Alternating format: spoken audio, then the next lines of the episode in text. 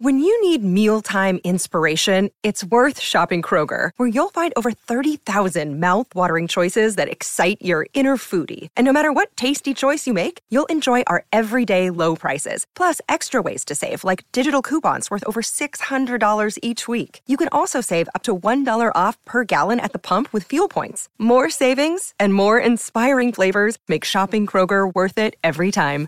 Kroger, fresh for everyone. Fuel restrictions apply. G'day, Mike Hussey here, but you can call me Mr. Supercoach. KFC Supercoach BBL is back and there's 25 grand up for grabs. So what are you waiting for? Play today at supercoach.com.au.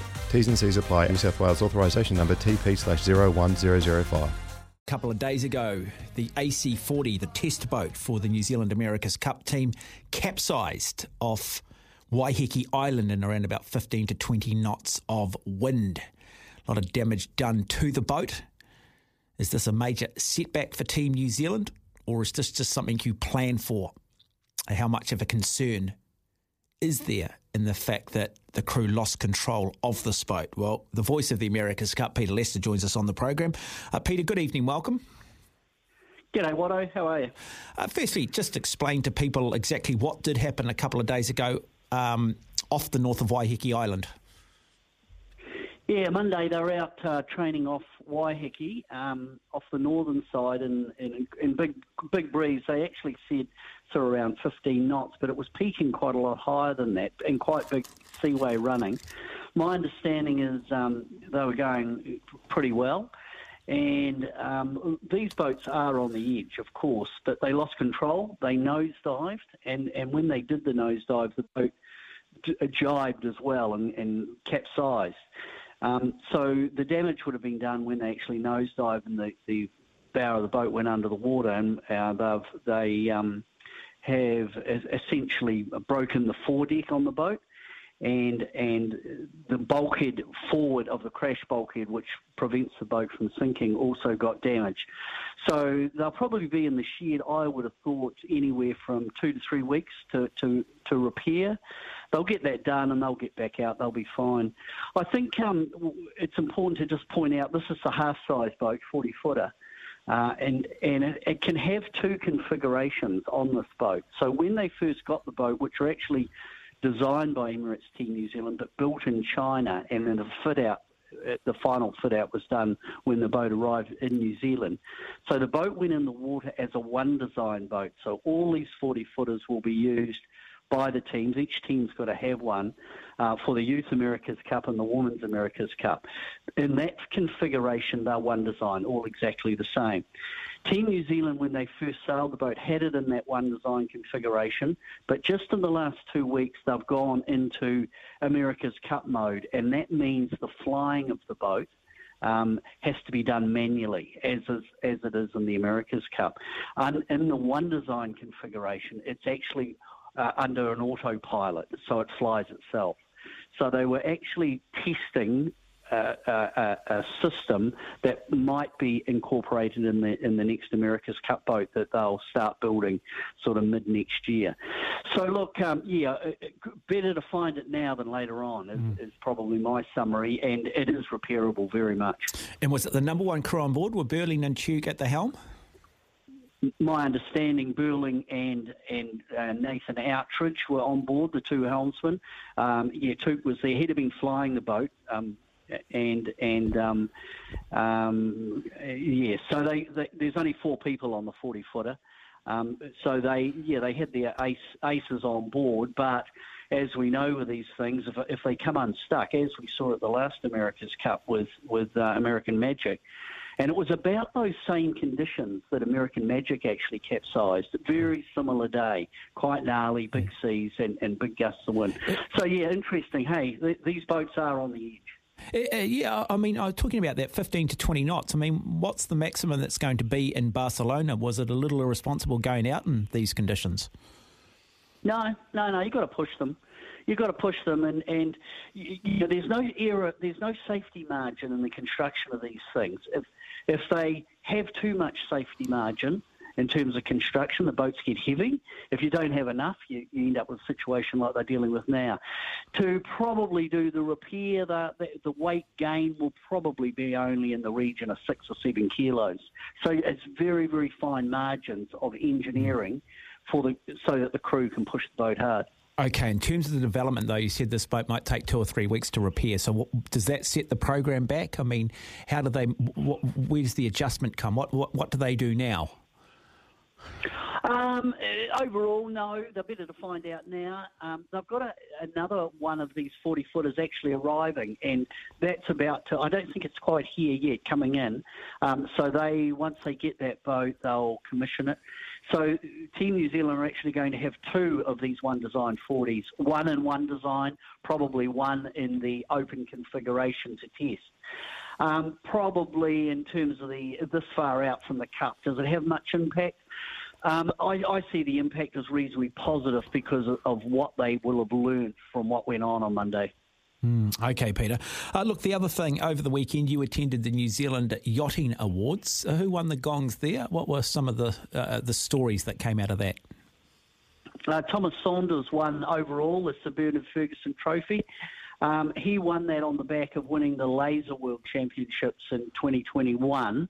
Um, and he's the only he's the second New Zealander to have won that Laser Worlds over the what 40 or 45 years that the laser's been around. So, uh, you know, in terms of uh, winning world championships for Olympic disciplines, that, that was a big one. Nick Burford was the only so, other guy that's ever won the Laser Worlds. Yeah, where's he from? Uh, he's from Tauranga, um, and uh, a very good sailor, one to watch out for. Actually, looking looking ahead if he can qualify for. Um, for you know 2024 in Marseille, so uh, the Olympics uh, sailings down in Marseille. I mean, it's such a popular boat, the laser. I mean, you always see the lasers out there. Why have uh, why have it been such slim pickings for us at a world championship level? Because it's a bloody hard one to win. It's tough. But because the laser itself, in terms of one design, is true one design. The boats are relatively cheap um, and and therefore the the numbers that sail lasers around the world are huge. Um, New Zealand's been close. You know, we've been the likes of Hamish Pepper's very very close. Obviously. Um, um, you know, through even Dean Barker, uh, Russell Coutts had a dabble in them. Um, we've had some very, very good sailors, but the the class actually over the last sort of 15 years has been dominated by the Aussies, yeah. and we saw it even in um, even in Tokyo. You know, they, the the Australians, um, Tom Burton won the gold medal there. The Aussies have been stronger than the New Zealanders in the laser class. So um, for Saunders to have won, that was a good effort. The other interesting one is one of the designers from Team New Zealand got um, Yachts Woman of the Year for winning the WASP World Championships um, on Lake Garda, and, and that was Elise Beavis. Now she in her in her day job, she's one of the, you know, real hotshot um, engineer designers at Team New Zealand. So you know she's a world champion and, and also one of the real uh, leading forces for design down at um, uh, down at Team New Zealand. So that was a you know that was very well received for her to, to to win that. Yeah, Peter, Peter, people won't be familiar, say, with the Wasp. I mean, a lot of people wouldn't have heard of that category of boat. Is that is that a, a foiling boat? Is there um, some similarities there between the technology around the America's Cup? Well, and yeah, in, in, but a hell of a lot more basic. So what it is, it's a 12 foot dinghy that's on foils. Um, and they um, they're not an Olympic class; they're an international class. But I think from memory, there are about 145 entrants at that World Championship, um, and um, she, Elise finished 22nd overall and and first woman and I think from memory there are about 30 women in the fleet. Look, uh, in terms of, I think it's just great that a, that a, one of the real um, brains of our sport in terms of America's Cup gets out there, gets her feet wet, and won a world championship. Great effort. Mm-hmm. And other winners? Um, in, in, terms of across the field, there was um, some of the other notables. You know, when you come down, they have sort of the service awards and, and high performance awards. Um, there were um, Peter Burling's team in, in, in, terms of Sail GP. They they got acknowledged in the performance awards. Um, which I thought was you know reasonably significant. And uh, um, in terms of um, across the field, the the youth team were acknowledged. And the, the, night was a big night, and the Governor General was there, which I thought was um, was great. Mm-hmm. Hey, Peter, just going back to the lasers, is it true, mate, that you still sail a laser and that you've had to be rescued a lot out there in the Waitemata Harbour? You've got caught up in the Ngapipi shift, and you're sort of confusing ability with ambition these days, mate, and that you're not quite as oh, athletic or as strong as you once were. Is, is that true, Peter? Uh, all true, all true, all true. I did have a dabble actually a few years ago. I know you did, Peter, and I remember you telling and, me you uh, capsized or you ran aground somewhere out there by Lady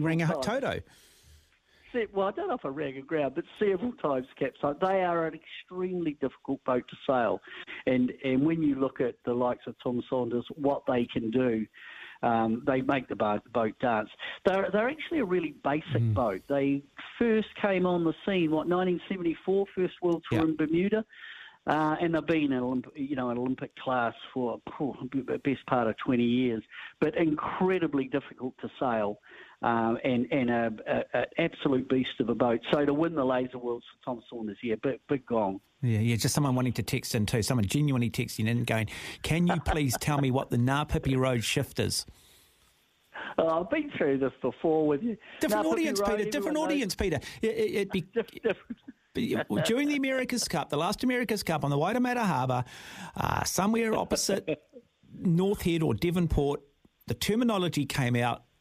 That was the Ngapipi Road shift. What is the Ngapipi Road shift? People have heard. People have heard of the um, uh, what is it over there in Perth, the Fremantle Doctor. What is the Ngapipi Road shift? Well, in, in real terms, well, Ngapipi Road runs, runs, of course, off Tamaki Drive. That's where those lovely little boat sheds are around the waterfront. Now, if you sail 18 footers or 12 footers or down at Akarana uh, Yacht Club, um, if you, if it's south southerly, southwest, it always pays to punch into the left-hand side of the track, going upwind towards Compass Dolphin or up where the um, up where the Coast Guard are, and the, the bottom end of Ferguson Wharf container terminal because as um, Ōrākei Basin opens up and, and now Pipia Road runs around there, of course, there's a shift, a big left-hand shift. And if you're a local yokel, you can hook into that lift and, and make a gain. Well, I took the liberty in the America's Cup. In fact, they were right over the other side of the harbour, but it, you know how it just rolls off the tongue, Watto, when we do a commentary. I just threw in the nuts Team New Zealand made a, a lead change in the Ngapipi Road shift. Well, you've dined out on that ever since. Well, I know, mate, because I don't make things up as a commentator, Peter. I, didn't, I, didn't quite I, didn't, I didn't quite make it up. I just took the liberty of, uh, you know, saying, well, it's a left-hand shift and it may as well be Ngapipi yeah, Road. Yeah. It, it, it, it, worked at the time. No, brilliant, Peter. Hey, look, lovely to have you on the program. Thanks for the update on the America's Cup as well. All the best, mate. Cheers. Thank you, Peter Lester there, uh, talking the America's Cup. Yeah, so Team New Zealand, they were testing uh, under manual flight control. Northwest of Waiheke Island, around about 15 to 20 knots of wind speed, uh, large waves. And while sailing downwind at over 40 knots of boat speed, the crew lost control uh, of what they call the ride height, which caused the rudder and the elevator to come out of the water. This resulted in a high speed, uh, uncontrolled jibe and simultaneous deep uh, deep nosedive, and which then clearly led to the capsize. So a little bit lucky, not mucking around on these boats, but you've got to find out what your Everest is, don't you? You've got to fall over the edge sometimes to climb back up and go, okay, I know what my limits are now.